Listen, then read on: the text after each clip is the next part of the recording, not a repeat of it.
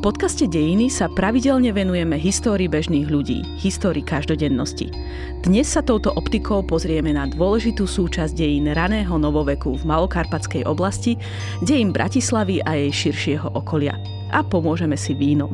Ako totiž ukazuje výskum nášho dnešného hostia, ak sa na víno, jeho výrobu, distribúciu a konzumáciu pozrieme očami archivára a historika, získame veľmi zaujímavý vhľad do dejín spoločnosti na našom území v ranom novoveku. Ako sa pestovalo víno v tomto období? Kedy začína vinárska tradícia v Bratislave a jej okolí?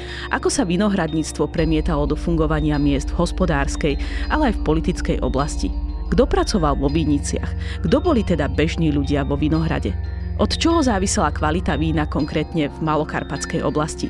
A napokon, aký bol vplyv dostupného alkoholu na ľudí? Ako súviselo v ranom novoveku víno napríklad s kriminalitou? Moje meno je Agáta Šustová-Drelová, na Historickom ústave Slovenskej akadémie vied sa venujem výskumu najnovších dejín a mojím dnešným hostom je archivár a historik Michal Duchoň, vedúci archívu mesta Bratislavy. Michal Duchoň sa vo svojom výskume venuje problematike mestských dejín raného novoveku, historickej kriminológii a dejinám každodenného života – na svojom konte má niekoľko publikácií vrátane kníh Zločin v meste, Kriminalita a každodennosť v ranonovovekom Pezimku, Modra v premenách stáročí a Bernolákovo od roku 1209 až po rok 2009 e, Dejiny obce a tiež je spoluautorom dejín svätého Jura.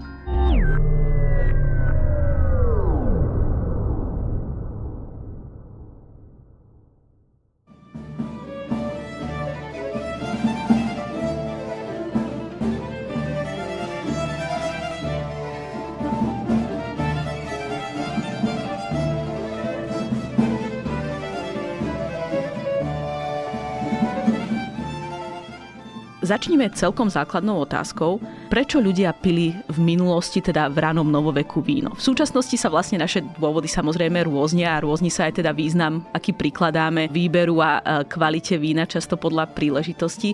V zásade však e, možno povedať, že pitie vína je súčasťou nejakej takej širšej kultúry a zábavy. V našom podcaste sa budeme pohybovať teda v období od konca stredoveku a geograficky na území Malých Karpát boli dôvody na pitie vína v tomto období a v tomto priestore v niečom odlišné od, od tých našich? Môžeme rámcovo povedať, že určite sa veľmi neodlišovali od pitia vína v iných oblastiach a regiónoch Európy, ak hovoríme teda o tej, o tej Európe, ktorá bola nejakým spôsobom naviazaná práve na víno, pretože máme Európu, ktorá je viazaná na pivo a potom aj na nejaké iné alkoholické nápoje ten najzákladnejší faktor, ktorý hrá pri víne svoju dôležitú úlohu, a tak ako aj pri iných týchto alkoholických nápojoch, je predovšetkým zlá kvalita pitnej vody. To je taká mantra, by sa dala povedať, ktorú každý historik skoro povie, ale je teda pravdivá. A čím viac sme v meste, tak tým viacej vlastne tá kvalita tej vody proste bola horšia. Súviselo to aj s tým, že nebola proste kanalizácia, studne boli tak, že prakticky do nich stekala voda zvonku, takže boli pomerne dosť kontaminované, takže ten alkohol bol, alkohol bol proste dôležitý bez neho sa nedalo. Ono, keď to my nejako vyratáme, tak nám vychádza, že zhruba ľudia skonzumovali tak približne liter alkoholu, liter vína uh, denne, takže vlastne to nie je nejaké nejaký alkoholizmus, je to skôr taký dezinfekčný účinok. E, tie vína sa niekedy aj trochu riedili. No vlastne až, až v 18. storočí sa vo veľkej miere začala pálenka, tvrdé pivo prípadne. Takže tá, ten rozmer tých rôznych um, nápojov, ktoré ako keby doplňali, doplňali vlastne ten, um, ten jedálniček, dá sa povedať, narastol. Ale všimnite si to, že v skutočne minulosti sa ľudia fakt snažili mať, uh, mať buď tú vodu prevarenú, to je čaj, káva, alebo mať teda tam nejaký ten alkohol k dispozícii. Alkohol samozrejme sa dával v menšej miere napríklad aj deťom, čo dneska už by sme považovali za nepripustné, ale v minulosti to bolo relatívne bežné. My hovoríme o období, povedzme, aj od začiatku raného novoveku. To je samozrejme aj obdobie vojen a vy vo vašom výskume, ktorý som teda čítala v príprave na tento podcast, ste spomínali, že vlastne aj vojenské výpravy a vlastne veľká prítomnosť alebo veľká koncentrácia vojakov si vyžadovala víno a moja prvá myšlienka samozrejme bola, že to bolo akoby využívané na nejaké ako zabavenie tých vojakov alebo podobne. Ale teda bolo to nie len to, ale evidentne aj to, aby sa teda tá armáda napojila hygienicky nezávadnou tekutinou. Áno, dôvod pitia vína bol aj v tomto, bol tam ten hygienický faktor a teda samozrejme, že nesmieme zabudnúť na ten faktor, že proste im to víno a nejaký alkohol potrebovali. Tí vojaci práve v týchto konfliktoch, 30-ročná vojna, tieto naše stavovské povstania, jednoducho to bola taká skutočne niekedy až taká zločila svodateska. My vidíme z množstva prameňov, najmä teda tých súdnych, že, že pil každý. Proste to je, jednoducho to víno bolo tak silný spoločenský faktor, či už v tých rôznych krčmách, výčapoch, viechach, proste všade sa jednoducho, um, zabudáme na tú najdôležitejšiu vec, že ľudia v minulosti, takisto ako dnes, sa potrebovali nejakým spôsobom zabaviť, odrelaxovať. Proste človek nikdy nebol, ani v minulosti nebol nejaký stroj, ktorý pracuje od rána do večera, jednoducho tam tá zabava bola potrebná a ono to bolo potrebné čas na čas aj regulovať. To znamená, že my už máme v 17. storočí zatváracie hodiny, kedy proste bolo povedané, že len dotiaľ to sa budete zabávať a už ďalej nie. Jedine tak v súkromí, ale nie, nie na verejnosti, lebo jednoducho bolo potrebné eliminovať, aby tie zábavy neboli už také divoké, hlavne to popíjanie nebolo také divoké, lebo však predsa aj ťažšie sa ráno stávalo, aj hlavne to robilo rôznu neplechu. Armáda bola skutočne obrovský pian vína a najhoršie bolo, keď tá armáda bola ubytovaná e, po tých kvartíroch, to znamená, že bola rozložená po domoch, či už mešťanov alebo poddaných a vtedy vlastne tam dochádzalo skutočne k stratám a tomuto sa každý snažil e, vyhnúť, pretože ten vojak bol taký, bol nenasytný, on proste aj chcel napiť, aj chcel nájsť, aj na tie devčatá pozeral v tej rodine, takže bolo to dosť komplikované a prakticky sme sa tomuto vedeli vyhnúť, až keď začali vznikať prvé kasárne v druhej polovici 18. storočia.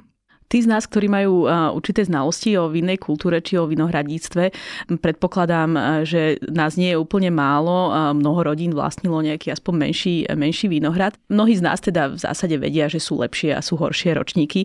Od čoho závisela vlastne kvalita vína v Malokarpatskej oblasti, oblasti v minulosti? Predpokladám, že naozaj akoby sa rôznilo to, čo išlo povedzme na šlachtické stoly a to, čo išlo do, do viech, kde sa stretávali bežní ľudia. Dá sa povedať, že aj v minulosti sa vinári svojím spôsobom špe- špecializovali, to znamená, že boli takí, ktorí produkovali výsostne kvalitné akostné vína. A tá kvalita samozrejme závisela od odrôd. O niektorých vieme, e, napríklad vďaka literatúre, že čo sa pestovalo, pretože e, v bežných prameňoch sa neuvádzalo teda, aké víno sa pije, e, aké, aké odrody ale napríklad práve Malokarpatská oblasť a predovšetkým Svetý Jur bol dôležitý vďaka tzv. samotoku, čo bol špeciálny druh vína, veľmi podobný tokajskému, to znamená také silné, akostné, e, sladké víno, ktoré dalo aj tomu e, na dôvažok, že vlastne Poliaci vyslovene nazývali všetky malokarpatské vína svetojurskými. To znamená, že v Polsku sa nepredávalo bratislavské víno, ale svetojurské víno a tam sa skrývali všetky ostatné vína z celej malokarpatskej oblasti pod týmto termínom. A toto je, toto je typický príklad. Hej. A potom samozrejme úroda vždy závisí aj od nejakých tých prírodných pomerov. To znamená, že ako náhle to počasie nepraje tomu tej vinici, tak tak e, jednoducho je to víno kyslejšie a to vieme napríklad krásne z korešpondencie, že píšu šlachtici napríklad, že také kyslé víno je tento rok, že nám to ani podane nechcú piť, že sa na to stiažujú, že proste, že čo s tým, tak potom sa to už v 18. storočí napríklad prepálilo na pálenku a začalo sa to takýmto spôsobom predávať. To znamená, že nejakým spôsobom sa to snažili zachrániť a zhodnotiť. A tie vína inak veľmi dlho nevydržali, to znamená, že napríklad tie bratislavské mali nejak 4-5 rokov, čo vydržali. Boli samozrejme také špeciálne akostné vína, ktoré vydržali aj dlhšie že, že pili sa takéto špecifické ročníky a každý vinohradník sa snažil čo najrychlejšie tú pivnicu vyprázdniť, predať to víno, to bolo dôležité, lebo z tých peňazí tí ľudia žili. To špecifické na tej vinohradníckej produkcii. Spomínali ste Polsko, teda že svetojurské víno sa vyvážalo uh, aj do Polska. Bratislava teda ale v zásade, ak to zoberieme z toho širšieho pohľadu, Bratislava a jej okolie uh, bola známa ako, ako vinohradnícke mesto. Kam teda všade okrem Polska siahala táto reputácia? Kam všade sa vyvážalo, vyvážalo víno z tejto oblasti? Od tej druhej polovice 16. storočia, keď to už vieme tak presnejšie zadefinovať, tak vidíme, že jednoznačne Rakúsko, Morava, do a Sliesko. Sliesko bolo najdôležitejší trh pre všetky malokarpatské vína, aj bratislavské, no a samozrejme, že Polsko. Poliaci boli to boli vlastne takí ideálni konzumenti vín. No, keď hovoríme o Sliesku, tak tam to boli predovšetkým hlavne Nemci. No a samozrejme, že toto je vlastne ten zahraničný trh, dá sa povedať. Potom tu bol aj, dá sa povedať, že domáci trh a tu to bola armáda, to znamená, že všetky tie pohraničné pevnosti, tam sa vlastne nakúpalo víno, no a tu si zase konkurovali mesta napríklad so šlachticmi, to znamená, že práve šlachtickí majiteľia, aristokrati, ktorí vlastnili veľké, veľké vinice alebo veľké územia, kde boli vinice Palfiovci, tí sa snažili predávať víno vlastne tým svojim posadkám hradným na, na to pohraničie, aby, no, aby na to zarobili samozrejme, takže tu si trošku konkurovali. No aby som nezabudol, tiež veľmi dôležitou lokalitou boli pánske mesta. Banské mesta tie odoberali, odoberali vlastne tiež výnos Malokarpatskej oblasti a e, tu boli veľmi dobré kontakty a boli až na takej dobrej úrovni, že napríklad tí banskí ťažiari, keď to kúpali pre tie svoje domy, ktorých to čapovali, tak oni boli ochotní napríklad platiť aj dopredu. To znamená, že ešte ste nemali ani urodené, ešte ste nemali ani, ani víno v pivnici, ale už vám ten, ten, ten ťažiar zaplatil dopredu peniaze a čakal teda na úrodu. Čo je samozrejme veľmi dôležité, lebo um, ako spomínate vlastne v rámci tých vašich publikácií, že naozaj tá, tá produkcia vína a dopestovávanie vína uh, patrilo k tým takým neveľmi akoby istým uh, častiam uh, polnohospodárstva. K tomu sa ešte vrátime, ale skúsme na chvíľku opäť ísť na tú akoby makroúroveň. Čo znamenalo pre mesto, pre jeho také akoby dennodenné, ale možno aj tiež naozaj, že politické fungovanie, že išlo primárne alebo možno aj sekundárne o vinohradnícke mesto. V čom boli vinohradnícke mesta iné ako povedzme napríklad tie bánske? Predovšetkým napríklad mesto ako samo o sebe, ako korporácia dokázalo vlastniť majetok, to znamená, že vlastnilo vinice, takže aj z toho dokázalo mesto zarobiť dokázalo vlastne nejakým spôsobom ekonomicky ovplyvňovať to, že to mestské víno sa vyčapalo, pretože obmedzilo čapovanie pre tých ostatných obyvateľov mesta a vtedy vlastne v určitú časť roka sa čapovali len mestské vína. Mesto samozrejme, s tým vínom aj obchodovalo, to znamená, že tiež predávalo. Mesto bolo inak také, že dokonca zabezpečovalo to, že komunikovalo a získavalo napríklad do prenajmu rôzne rôzne výčapy v lokalitách, kde, ktoré neboli tradične vinohradnícke. To znamená, že napríklad bolo bežné, že mesto zabezpečilo to, že mali prenajme krčmu a bola ako keby v mestskom prenajme tá krčma. Pezinok mal takto v Dunajskej strede. To znamená, že v, tam vlastne aj mešťania, aj mesto mohlo predávať svoje víno. Takže dá sa povedať, že mesto ako korporácia pracovalo v prospech svojich mešťanov, aby sa vedeli uh, zbaviť, odpredať víno. No a nesmieme zabúdať na to, že víno bolo veľmi vhodný prostriedok ako dar a s tým vínom sa dalo skutočne politicky veľmi pracovať. Nebolo to ďaleko do Viedne, odtiaľ to nebolo to ďaleko na rôzne úrady, ktoré sídlili v samotnej Bratislave, to znamená, že to víno, s tým vínom sa pracovalo, to aj vidíme krásne v účtovníctve mestskom, nie len Bratislavy, ale iných miest, že proste s tým vínom sa pracovalo, že to sa dávalo ako dary, to sa dávalo ako všimné dokonca. Pezinok a Svetý Júr dali víno ako dar eh, panovníkovi za to, že boli že sa mohli stať slobodnými kráľovskými mestami, sa zaviazali, že budú proste vy, e, odozdávať kráľovskému dvoru určité množstvo vína, ale paradoxne toto množstvo vína, ktoré malo určené na ten kráľovský dvor, odkúpili od panovníka Palfiovci a proste zobrali si ho, takže potom to aj olutovali e, pezinčania Svetojurania v 18. storočí sa to nakoniec vykúpili z, tohto, z, tohto, z tejto povinnosti, ktorú sa sami teda zaviazali, ale jednoducho to vidíme, tie súdy, súdy s vínom, ako putujú na tých, za tými rôznymi úradníkmi a podobnými vecami a už aj podľa mňa očakávali to. Takže toto všimné, a to bolo veľmi dôležité v tej spoločnosti, že tá spoločnosť ráneho novoveku, ona bola na tých daroch postavená, to bol určitý formát úcty. Ja viem, dneska to človek stále berie ako nejaký úplatok, ale v tejto bolo formát nejakej úcty. Keď ste chceli niečo vybaviť, potrebovali ste nejakým spôsobom niečo podarovať. A bratislavskí mešťania vždy podarovali nejaké to kvalitné víno. A to vidíme skutočne krásne, krásne zachované v dokumentoch. O tých dokumentoch a archíve ešte budeme na záver hovoriť trošku bližšie, ale prejdeme teraz k praktickej stránke toho malokarpatského vinohradníctva.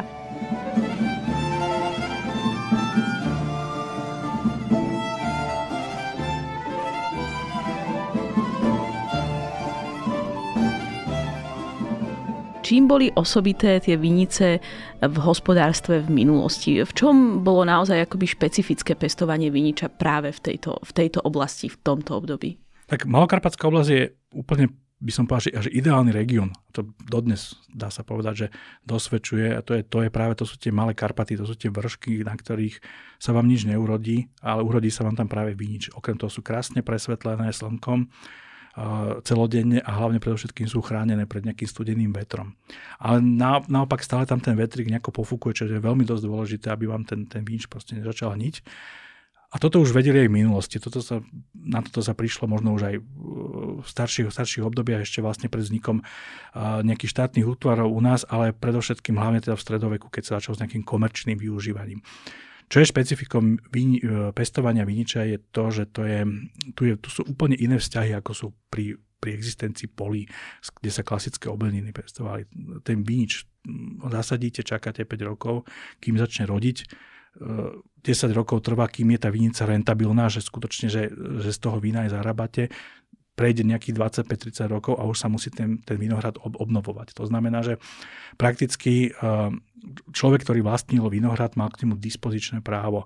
Mohol s ním mohol cudzovať, mohol ho predávať, mohol ho darovať. Čo bežne napríklad pri, pri poliach nebývalo uh, aj v stredoveku uh, úplne, úplne zaužívané a toto aj trošku vytváralo úplne iné vzťahy majetkov právneho charakteru a napríklad aj v nejakej komunikácii, či už s pánovníkom alebo so zemepánom, ako teda nehovoríme o mešťanoch, tak bolo potrebné dodržiavať to, že, že skutočne človek musel disponovať s tou vinicou. Jednoducho tá vinohradnícka práca okrem toho potrebovala aj nejaké vedomosti, nejaké znalosti. To znamená, že ten človek musel niečo vedieť. A ja ešte potom spomeniem, že tu aj určitú úlohu napríklad hrali ženy uh, pri, tých, pri tých znalostiach, ale uh, potrebovali ste skutočne niečo vedieť. Uh, dá sa povedať, že vinohradníctvo je niečo ako remeslo. To znamená, že nie je to taká klasická polnohospodárska výroba.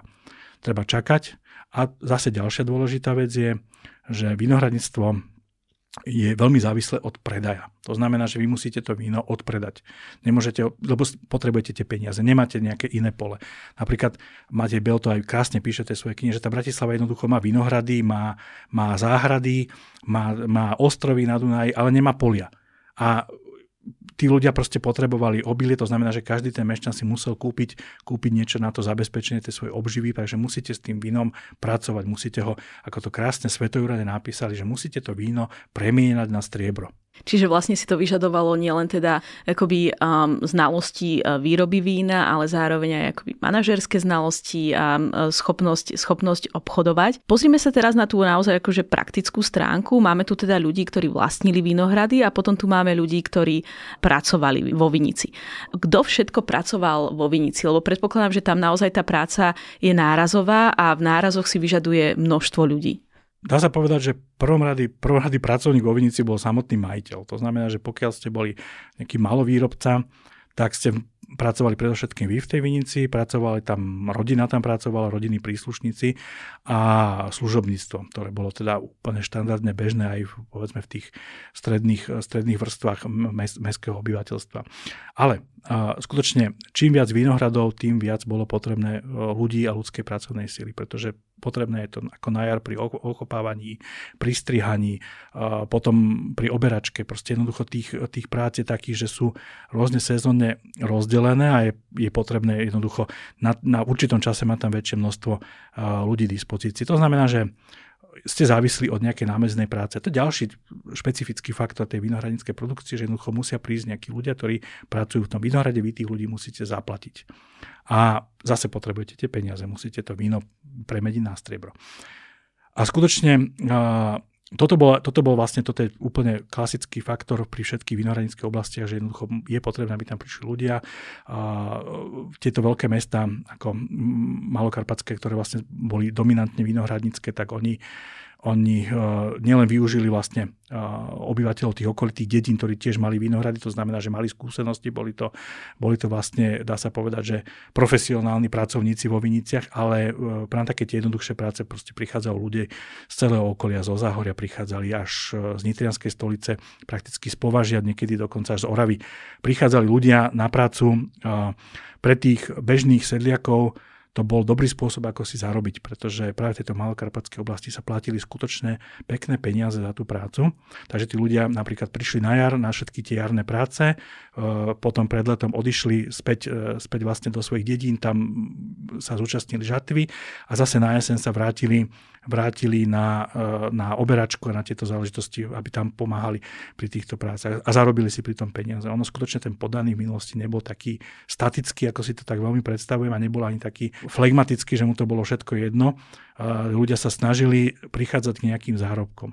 Na vinohradníctvo vyrábalo okolo seba obrovský konglomerát ďalších profesí, ktoré, ktoré sa venovali rôznym prácam, ktoré vyslovene boli práve na tom, na tom vidieku tých rôznych podaných. To napríklad výroba kolov každý vinohrad to je niekoľko tisíc kolov, lebo vtedy sa to nedávalo ako dnes na druhotenku, ale proste rastli tie kriky, kriky pri koloch. To znamená, to sú tisíce kolov, ktoré bolo pravidelné potrebné vymieňať. To vidíme vždy v tom účtovníctve, že na to sa veľké peniazné prostriedky museli vynakladať. Takže výroba, výroba vinohradnických kolov to bola jedna vec. Napríklad aj prevozníctvo. To znamená, že mnohí ľudia sa venovali vyslovene prevozníctvu toho vína, že, že to nebola, nebolo to prežiť toho vinohradníka, že vinohradník nemusel vždy byť tým, čo aj musel s tým vínom niekde odcestovať, keď ho niekam išiel odpredať, ale mal zabezpečených prevozníkov, ktorí to víno proste odnesli či už na tú Moravu alebo do toho Slieska. Takže aj toto je vidieť. Samozrejme, takým ľuďom sa musel zaplatiť, lebo nič nie je zadarmo.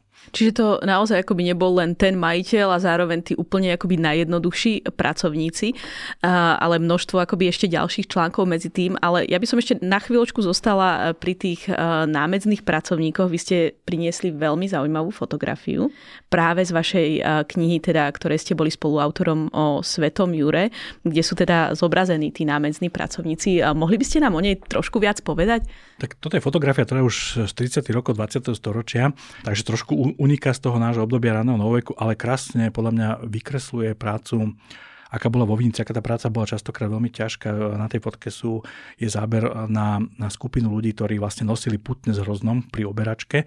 A tie putne boli vyrobené z dreva, oni boli sami o sebe pomerne dosť ťažké, okolo 20 až 15 kg e, tá putna vážila. No a do toho teda bolo nahádzané hrozno, takže mohla mať tých 50 kg, možno aj viacej. A tú prácu je vidieť, že ju vykonávajú ako muži, tak aj ženy. Niekedy tam skutočne tá putňa je pomaly väčšia ako tá žena, ktorá, ktorá ju nesie. A pri týchto vinohradnických prácach bolo typické, že boli tam aj ženy, aj muži zúčastnené.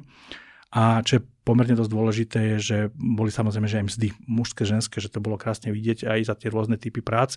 Vždy tá práca, ktorá bola najťažšia, tam je, tam je vlastne vidieť napríklad toto nosenie putny, to bolo dosť ohodnotené, lebo, lebo skutočne to bola namaha. Na, tých, na tej fotografii to krásne vidieť, že to je, na, tie tvá, na tých tvárach je vidieť, že tí ľudia sú unavení, že sú, že sú skutočne s tou prácou zničení.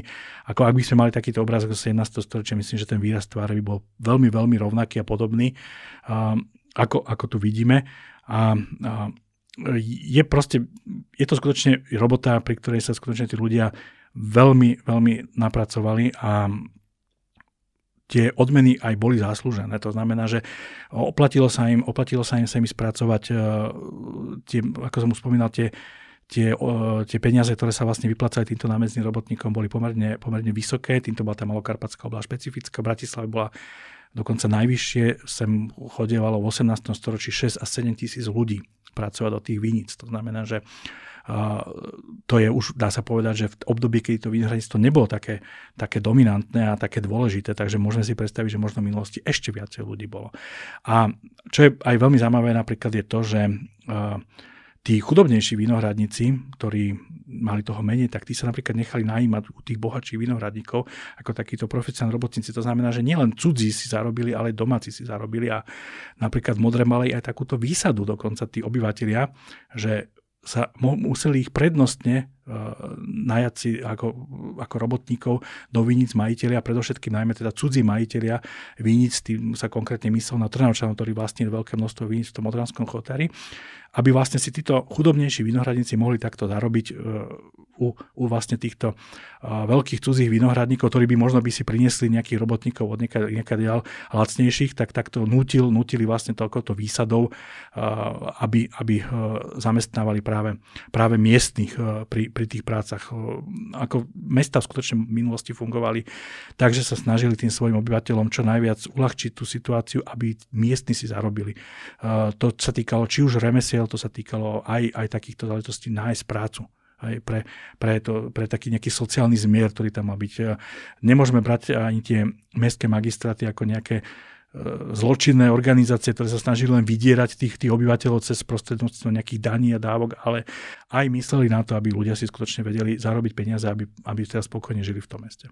To je naozaj ako veľmi zaujímavé a pre mňa je veľmi zaujímavá tá samotná uh, informácia, ktorú hovoríte vlastne o akejsi vnútornej akoby migrácii za prácou v rámci, v rámci Uhorska, ale zároveň teda o tom, ako to víno uh, jednak nebolo len o zábave, hovorili sme o tom, že to bolo naozaj o akoby dostupnosti hygienického, hygienického pitia, hygienického nápoja a zároveň tu vlastne naozaj krásne vidíme, ako to víno vlastne naprieč celou tou spoločnosťou zamestnávalo a vlastne tú, tú spoločnosť možno aj teda posúvalo ďalej aj tí ľudia, ktorí boli okolo vína. A samozrejme, to, čo popisujete, tú akoby komplexnú sieť, predpokladám, že bola samozrejme najrozvinutejšia v časoch, keď uh, bol výnos z tých malokarpatských viníc najvyšší. Ako sa ten výnos vyvíjal hm, historicky? Kedy naozaj akoby, uh, kedy a koľko uh, produkovali, ak to približne vieme z tých archívnych materiálov, tieto vinice a ako sa to vyvíjalo historicky? Tak by môžeme hovoriť o nejakých fázach tej, tej produkcii. Už v stredoveku boli tieto vinohrady pomerne dosť dôležité, rodivé, víno sa vyvážalo do zahraničia a skutočne stali za tým bohatstvom aj miest, aj šlachticov, ktorí vlastne vlastnili tieto územia. A e, veľmi pomohla paradoxne Mohácka bitka tým, že bola odstranená trošku konkurencia vín e, z Južného Uhorska, z tzv. striemských vín, to je vlastne dneska oblasť od Balatonu až po, až po Srbsko-Severné ktoré bola bežnou, takou štandardnejšou vinohradníckou oblasťou v rámci celého, celej krajiny a teda tam aj dodnes sú samozrejme kvalitné vína. Toto pomohlo, pretože tie vinice spustli počas vlastne obsadenia Turkami a súčasť, keď bol vlastne, vlastne to, tieto oblasti súčasťou Osmanskej ríše. A odstavilo to teda jednu časť tej vnútornej konkurencie, takže tam Malokarpatská oblasť veľmi narastla paradoxne práve koncom 16. storočia došlo k veľkému spustnutiu viníc, najmä na vidieku pod vplyvom 15-ročnej vojny, to znamená, že tu je taká útlmová fáza ale teda tá sa menej týkala povedzme toho mestského vinohradníctva, ako skôr toho vidieckého, najmä teda tých južných oblastiach dnešného Slovenska, ako je južná časť Nitrianskej bývalej stolice a Komárňanská a podobne. Tam tie pohyby armád tomu jednoducho nepomohli. A e, potom v 17. storočí je taká vzrastajúca krivka produkcií až do tej druhej polovice a hlavne teda tá, tie posledné decénia, posledné zhruba 3 decénia boli veľmi zlé a tam súviselo vyslovene s klimatickým vplyvom, to znamená, že tam najviac e, zasiahla práve tá malá doba ľadová a to tzv. Mondorovo minimum, e, pri ktorom máme, mali sme teda najnižší osvit slnečný a boli pomerne dosť studené zimy hlavne také vlhké leta, ktoré viniču veľmi neprajú. Do toho vlastne napojené boli aj tie nešťastné, no nešťastné z nášho hľadiska, oslobodzujúca vojna vlastne voči Osmanskej ríši, ktorá, ktorá nastala od tých 80 rokov, lebo si musíme uvedomiť, že väčšina tých armád bola umiestnená na území Slovenska, to znamená, že zimovali tu, potom išli počas leta bojovať niekde na juh, pretože tam sa nedalo nikde vlastne zimovať, keďže tam pomaly ani osídlenie žiadne nebolo. Tá prvá, prvé, prvé decenium 18. storočia to bolo veľmi, veľmi zlé uh, práve práve tom, tom dozrievaní toho Maunderovho minima, kedy aj ten rok 1709, ktorý bol asi jeden z najstudenších rokov, ak nie vôbec najstudenší rok uh, v dejinách Európy, Vtedy vieme konkrétne aj tu, že, že skutočne tie vína boli v zlom stave a neboli vôbec dobré z daných ročníkov. Zase sa to potom trošku zlepšilo, ale veľmi do toho vplyv e, zasiahla, alebo veľký vplyv mala práve vojna o rakúske dedictvo a strata Slieska. Keďže vlastne Sliesko bolo dôležitým trhom, tak e, a keďže um, keď sa vlastne dostalo Sliesko do, do pruských rúk, tak tam sa vyslovene zakázal dovoz vín z Uhorska, ako z Habsburskej monarchie celkovo a, a tam to malo svoj vplyv, takže dá sa povedať, že v mnohých lokalitách to išlo do takého útlmu. Nešlo úplne o ukončenie toho celého procesu, alebo nie, ale jednoducho útlm, tá produkcia už nikdy nebola taká, taká aká bola. Takže dá sa povedať, že ten faktor bol či už aj v tých vojenských oblastiach, aj v, teda v tej v tej otázke klimatického nejakého vývinu a veľmi to teda korešpondovalo práve s tou malodobou ľadovou, ktorá v tom čase bola. Ale môžeme povedať, že v tom 16. storočí sa zhruba vyprodukovalo nejakých 650-700 tisíc hektolitrov. Dneska sa vyprodukuje, to je asi tak dvoj- alebo trojročný údaj, asi okolo 300 tisíc hektolitrov vína. To znamená, že skutočne tá produkcia bola obrovitánska a musíme si uvedomiť, že to sa, to sa nevypilo len tu, ale to sa vo veľkej miere vyvozilo do zahraničia. Vy v tých vašich prameňoch spomínate jednotku okovy vína. O čo išlo? Aká je to jednotka? Okovy je vlastne miera na, na, na tekutiny, ktorá, keď hovoríme o víne, ktorá je o veľkosti 64 holieb alebo iných, e, iného množstva holieb závisí teda od nejakých regiónov. Tu, keď sa pohybujeme pri Bratislave, tak je to približne 54 litrov. To znamená, že e, to je taká základná mierka, ktorou vieme vlastne vidieť. Samozrejme, že iné mierky sa používali, alebo respektíve iné miery sa používali pri zadefinovanie, aké množstvo, aké množstvo sa vyprodukovalo alebo aké množstvo sa vybralo na nejakých dávkach, aby sme z toho vedeli potom vyrátať, že aká bola tá vinohradnícka produkcia, alebo koľko ten človek mal, koľko predal, aké súdy boli v pivnici, lebo aj tie sa teda uvádzali samozrejme, že vokovo a, a niekedy vieme zistiť aj, že koľko sa napríklad takých, takých súdov zmestilo na, na voz, hej, že koľko sa mohlo previesť. thank you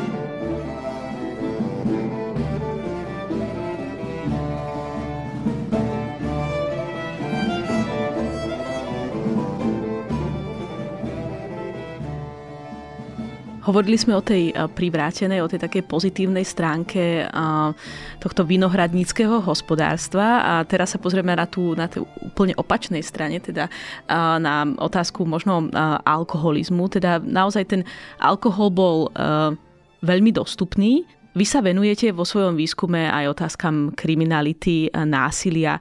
Je tam nejaký súvis? Ja by som priamo aj povedal, že práve v tejto malokarpatskej oblasti sa dá hovoriť o takej tej subkultúre pitia. Je to vidieť krásne v množstve, množstve tých e, súdnych e, zápisníc, kde sa teda aj trošku viacej opisuje okolnosti, za akých došlo k spáchaniu daných trestných činov. Tam je vidieť, že ten alkohol veľmi často hral úlohu, niekedy dokonca, až by som povedal, že dominantnú úlohu. Či už sú to rôzne, rôzne zabitia, pretože skutočne pilo sa a jednoducho prišiel do nejakého konfliktu, okamžite to končilo bitkou, niekedy až vyslovene, že zabitím. Musíme si uvedomiť, že vlastne tí tí bežní ľudia, aj či už to boli domáci alebo, alebo, alebo cudzí, oni častokrát nosili napríklad palice so sebou, lebo tá palica slúžila na to, aby ste napríklad psov odohnali od seba, aby vás neobťažovali, to bola taká základná obrana, tak s tými palicami sa tlkli. E, veľmi, veľmi tvrdo sa vedeli tí ľudia proste byť s tými palicami. A potom samozrejme, že to sú rôzne mravnostné delikty, jednoducho ľudia si popili a, a vymýšľali e, nepristojnosti po rôznych stodolách, komorách a podobných miestach a niekedy dokonca aj na verejných priestranstvách tam ich akože chytili a e, víno sa kradlo. Ale je, je to krásne, lebo vlastne práve tých, tých súdnych e, písomnostiach človek vidí, ak odráta teda tú negatívnu stránku veci, že tá spoločnosť bola trošku taká násilnejšia a hlavne teda bol tam nejaký určitý afekt, že, že veľa tých zločinov bolo spáchaných v nejakom afekte, vypili sme si, pohádali sme sa a, a už to išlo, tak e, zase tam krásne vidieť, že to víno skutočne hralo obrovskú dôležitú úlohu v tom bežnom živote. Tam je také, že v jednom, jednom procese e, sa snaží obhajovať ten manžel, že prečo vlastne mal mimo manželský styk e, so svojou švagrinou a hovorí, že manželka mu doniesla víno a e, chcela, aby si tá švagrina akože s ním lahla do postele, že nech teda si spolu užijú, lebo, lebo ona už nemôže a tu, tu, tu doniesla im tamto víno k posteli, hej, že to je, to taký faktor. Napríklad krásny tiež jeden spor, uh, išiel kupovať, uh, kupovať víno do, do kúrie a, šlachtické v Pezinku nejaký meský sluha zastavil ho, zastavil ho myslím, že mešťanosť že kam ideš, no kúpoval som tam víno pre svoju ženu, lebo je chora, lebo to víno sa používalo ako liek samozrejme. A Kupoval som teda víno pre svoju ženu a prečo si nekupoval akože víno v nejakom, nejakej vieche, u nejakého mešťana, prečo si išiel akurát do šlachtickej kurie. Takže to sa prešetrovalo, že, že z akého dôvodu. A takéto napríklad opitý, opitý remeselník tu na Bratislave ide po nábreží a padne do Dunaja, utopí sa to je úplne, dá sa povedať, že bežná vec. Ono na tom nábreží nebolo žiadne nejaké zábradie, to znamená, že človek tam nemal absolútne žiadnu vec, ale sa to samozrejme prešetrovalo, lebo tam sa zistovalo, že či náhodou nespáchal sebevraždu, že to je tiež taký, taký dôležitý, dôležitý faktor. A to sú tisíce, tisíce takýchto príbehov, s ktorými sa človek môže stretnúť, ktoré nám ukazujú, ako tá spoločnosť žila. Preto hovorím, že subkultúra pitia, že, že skutočne tí ľudia po práci išli do tej viechy. Dokonca to aj tí doboví pozorovatelia videli, ako jeden uh, mešťan z uh, dnešného kráľovca uh, Königsbergu, Kaliningradu uh, ruského, bol v Bratislave uh, v 16. storočí, koncom 16. storočia a píše, že, že, že každý tu má vinohrad. A a keď vlastne sa mu to víno slabo míňa, tak vlastne otvorí tú viechu, zavolá susedov a tým mu pomôžu to víno vypiť. Že tak zase, také zase nejaké tie... A tá, tá kultúra tých viech, to, to skutočne bolo prerušené až, až dá sa povedať, že kolektivizáciou, až vlastne nástupom socializmu. To, to je, na to si dodnes všetci spomínajú, to, je, to bola jedna veľká špecifická tradícia, ktorá bola veľmi viditeľná v Bratislave, pretože tu všetci tí spisovatelia medzivojnoví a vojnoví sedeli v tých viechach a pili, ale na druhej strane aj v ostatných vlastne mestách tie viechy stále fungovali a proste stále takéto to susedské posedenie pri tom vínku, to je úplne štandardný obraz, dá sa povedať, že, že doby od, od toho stredoveku až po 20. storočie. Vy ste uh, vedúci uh, archívu mesta Bratislavy a počas nášho rozhovoru spomínate množstvo veľmi zaujímavých uh, materiálov, s ktorými pracujete. Ak si to ešte zhrnieme, vy ste spomínali účtovníctvo, spomínali ste teraz akoby nejaké súdne záznamy. Odkiaľ všadiaľ čerpáte vaše informácie vlastne o dejinách vína? Z akých dokumentov? To víno, keďže prechádza množstvom rôznych, e, rôznych vrstiev, tak e, dá sa povedať, že, že sa dá využiť e, obrovské množstvo dokumentov. Jednak tým, že keď budeme konkretizovať to na Bratislavu, tak je to vinohradinské mesto, to znamená, že nachádzame zmienky v mestskom účtovníctve. Tam máme už či už zmienky o tom, ako sa víno darovalo, máme zmienky o tom, ako sa obrábali vínohrady meské, koľko to stálo, kde sa to víno potom čapovalo alebo kam sa odpredávalo. Máme rôzne knihy, ktoré, ktoré mi sa zaoberá práve to, to vyučtovanie, napríklad teda čapovanie v tom povestnom mestskom hostinci Grünstübel, ktorý bol na, na námestí hlavnom. Máme potom sú také, také pramene, z ktorých vieme trošku získať nejaké informácie o tom, koľko sa asi teda toho vína vyprodukovalo. To sa musí dosť podrobne vyratávať z z desiatkových napríklad zoznamov. Tam sa dá odhadnúť e, celková produkcia práve z tých desiatkových zoznamov. Toto svojho času vlastne veľmi poctivo robil Štefan Kazimír a podobné vlastne takéto e, nejaké sumáry e, sa nachádzajú napríklad aj na pánstvách. To znamená, že e, z takýchto vecí sa dá nejaká tá štatistika sprediť, ale zase hovoríme, toto sú všetko odhady. To znamená, že nie sú to tie, tie čísla nie sú úplne presné, treba to skutočne brať ako nejaký hrubý odhad, aby sme si to vedeli predstaviť. No, ak hovoríme aj o tých ďalších prameňoch, tak veľmi veľa o nejakom to bežnom živote sa vieme dozvedieť z testamentov, kde tiež ľudia píšu o tom, o viniciach, o tom, ako darovajú tie vinice, predávajú majú, koľko majú vína, kto im zostal dlžný za to víno a podobne. Z toho sa veľmi veľa napríklad zistiť o tých rôznych vzťahov, že komu sa predávalo, kam sa predávalo. Potom je to rôzna korešpondencia, kde či už sa píše do mesta, kde napríklad píšu hodnostári o tom, že že e, chceme teda odviezť niekomu súd vína, keďže e, nesmelo sa vlastne nejakým spôsobom víno prevážať cudzie ceste mesta, tak vždy žiadali to mesto povolenie alebo oznamovali, pokiaľ to bol nejaký veľmi vysoký hodnostáž, oznamoval, že teraz vezie víno do Viedne zo svojich vínic. Také to dá sa povedať, že ten súd vína mal taký svoj sprievodný list, taký pas, že akým, aby mohol pokojne, nerušene cestovať. Potom sú aj právne, právne pamiatky, vinohradnícke práva máme zachované, kde je nejaká tá organizácia, ako, ako sa má teda v tých vinohradoch pracovať, ako sa, má, ako sa majú vlastne teda tie vzťahy nejakým spôsobom vytvárať. Veľmi dôležité sú, sú knihy, kupno-predajné vlastne knihy, ktorých sa eviduje eviduje tam knihy majetkových prevodov, kde sa evidujú majetkové prevody tých vinohradov, to znamená, že tam vieme, vieme chotárne názvy, vieme, kde tie vínce boli, plus nejaké ďalšie vzťahy.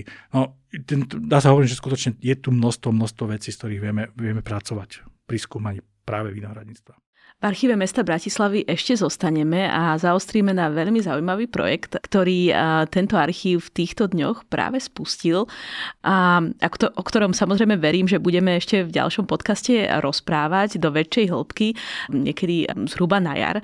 Ten projekt je projekt žien v archívnych dokumentoch. Mňa samozrejme osobne veľmi táto otázka zaujíma a mňa zaujíma, ako vznikla táto myšlienka u vás a aké sú vlastne také aktuálne najzaujímavejšie zistenia. Ten projekt samozrejme začína, ale dospeli ste už k niečomu, čiže ako to vzniklo a čo sú vaše aktuálne najzaujímavejšie zistenia? Ten projekt vznikol ako taký produkt eh, nášho vlastného interesu, ako nášho kolektívu pracovníkov, eh, ktorý, ktorým sa chceme nejakým spôsobom viacej venovať tejto problematike, pretože my sme sa rozhodli, že sa budeme spolu, spolu, spolu podielať na organizácii takého pravidelného ročného stretnutia archivárov, ktoré má vždy nejaký odborný základ a tento rok je témou práve ženy v archívnych prameňoch, archívnych dokumentoch a rozhodli sme sa teda, že bolo by zaujímavé to nejakým spôsobom ešte viacej dotiahnuť, pretože aj my si to uvedomujeme, že toto je skutočne krásna téma a, a je to dôležitá téma, pretože stále, stále je tá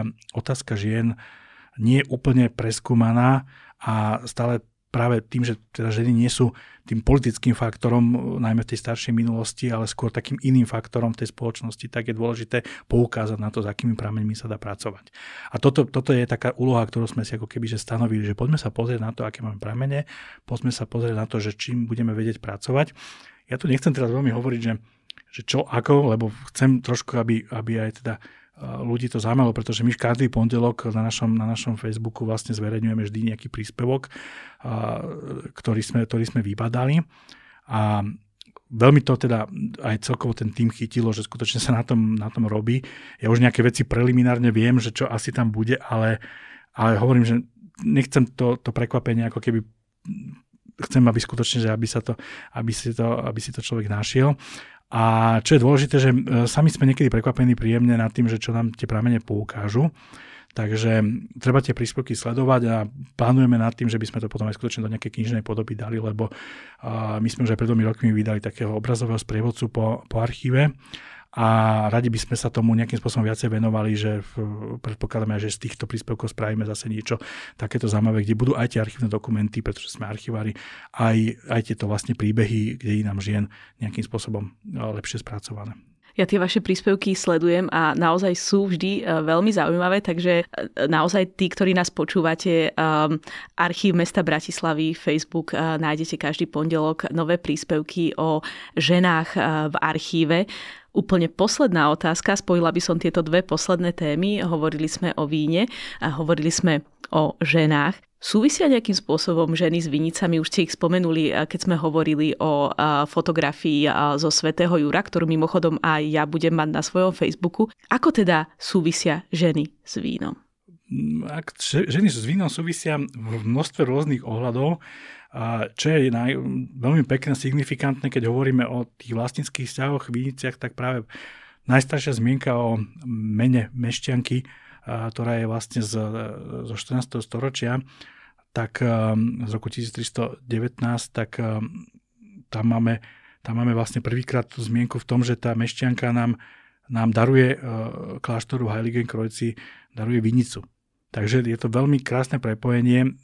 Skutočne tie ženy vlastnili vinice, dostali ich e, rôznym spôsobom, či už od svojich manželov alebo od svojich otcov v rámci rôznych právnych vzťahov. E, tie vinice im dokázali zabezpečiť obživu napríklad počas dovského života. Čo je veľmi, veľmi dôležité, lebo skutočne aj tá žena sa mohla rozhodnúť, že či sa znovu vydá, alebo zostane vdovou a keď teda zostal to vdovou, musela mať nejakú obživu a toto napríklad tá vinica dokázala krásne zabezpečiť. A tie ženy neboli len majiteľky, oni sa niekedy dokonca aj krásne definovali, že my sme vinohradničky, to máme už zo 17. storočia zápisy v matrikách, že bolo napísané, že vinohradnička. Hej, že ono, aj taká taká určitá stavovská česť u tých žien bola a oni si tiež uvedomovali, že sú že sú v nejakej inej pozícii. O Uhorsku nevieme, že by tu boli také tie ženské pijacké cechy, ako boli napríklad v Nemecku, to, ktorý sa niekedy píše, že tam skutočne až takému nemiestnemu opíjaniu venovali niektoré, niektoré tie bohaté mešťanky.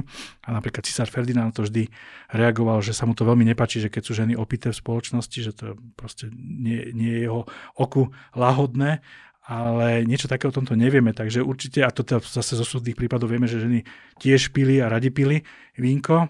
No a samozrejme, že tú druhú stránku veci, že ženy pracovali vo viniciach a napríklad e, aj pri odborných prácach, že nebola to len nejaká manuálna, jednoduchá práca, ale taká strihačka, e, ktorá je dodnes, dá sa povedať, že domenou žien e, a skutočne, že dobre ostrihaný vinohrad je základ všetkého. Takže tam to treba, treba na tie celé generácie, generácie žien, ktoré tie vinohrady strihali a strihajú, treba na ne skutočne prihľadať s obrovskou, s obrovskou úctou. A čo je najkrajšie, napríklad to, toto umožňovalo aj v tej rodine také iné rodinné vzťahy, že ten vinohradník bol skutočne závislý od toho, že na tom vinohrade pracoval nielen on, pracovala tam aj jeho manželka. V minulosti ten vzťah že nám nebol tak, ako si to stále predstavujeme, že bola v nejakom stálom podriadenosti. Tá domácnosť skutočne fungovala na tom princípe nejakého domu, také jednotky, kde je potrebné práca každého a aj tá nejaká určitá vzájomná úcta. A tie prámene nám to ukazujú, že, že tam musela byť aj nejaká vzájomná úcta medzi, medzi sebou. Napríklad práve vďaka tomu, že tieto ženy, pokiaľ, pokiaľ sa venovali takýmto odborným prácam vo Vinici, potrebovali mať služobníctvo. To znamená, že preto bola ten počet tých slúžek veľký. V minulosti, aj tomu sa chceme inak venovať práve tomu na tom našom Facebooku, že bolo skutočne potrebné odľahčiť ju od takej tej bežnej domácej, domácej práce, ako je varenie, starostlivosť o deti, keď bolo potrebné, aby pracovala vo vinici. Takže ja si myslím, že ženy a víno a vínohrady veľmi patria dohromady.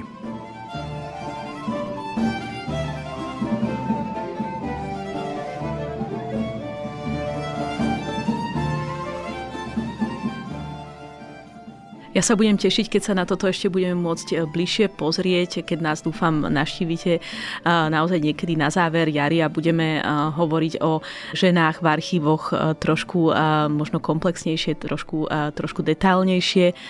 Tento podcast sme začali s tým, že sa pozrieme na dejiny raného novoveku v Bratislave, v okolí Bratislavy, v Malokarpatskej oblasti cez prizmu vína, alebo teda dejín vína a naozaj ako sa krásne ukázalo a vy ste to dobre uzavreli aj v tej poslednej otázke, to víno patrilo k tým dejinám každodennosti, patrilo ale aj k hospodárskym dejinám. Ukazovalo vlastne tú vzájomnú prepojenosť nielen teda v rámci celého tohto regiónu od Slieska a až po, až, po, až po Bratislavu a možno aj trochu na juh, ale ukazovalo vlastne, ako, boli, ako bola aj spoločnosť prepojená cez vlastne vzťahy vzájomnej pomoci a naozaj vzájomného obohacovania sa v tom nielen vedomostnom, ale aj peňažnom slova v zmysle.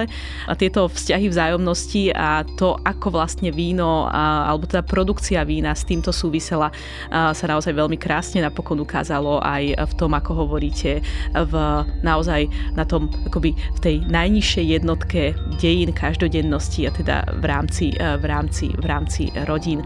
Michal Duchoň, ďakujem veľmi pekne za veľmi zaujímavý rozhovor.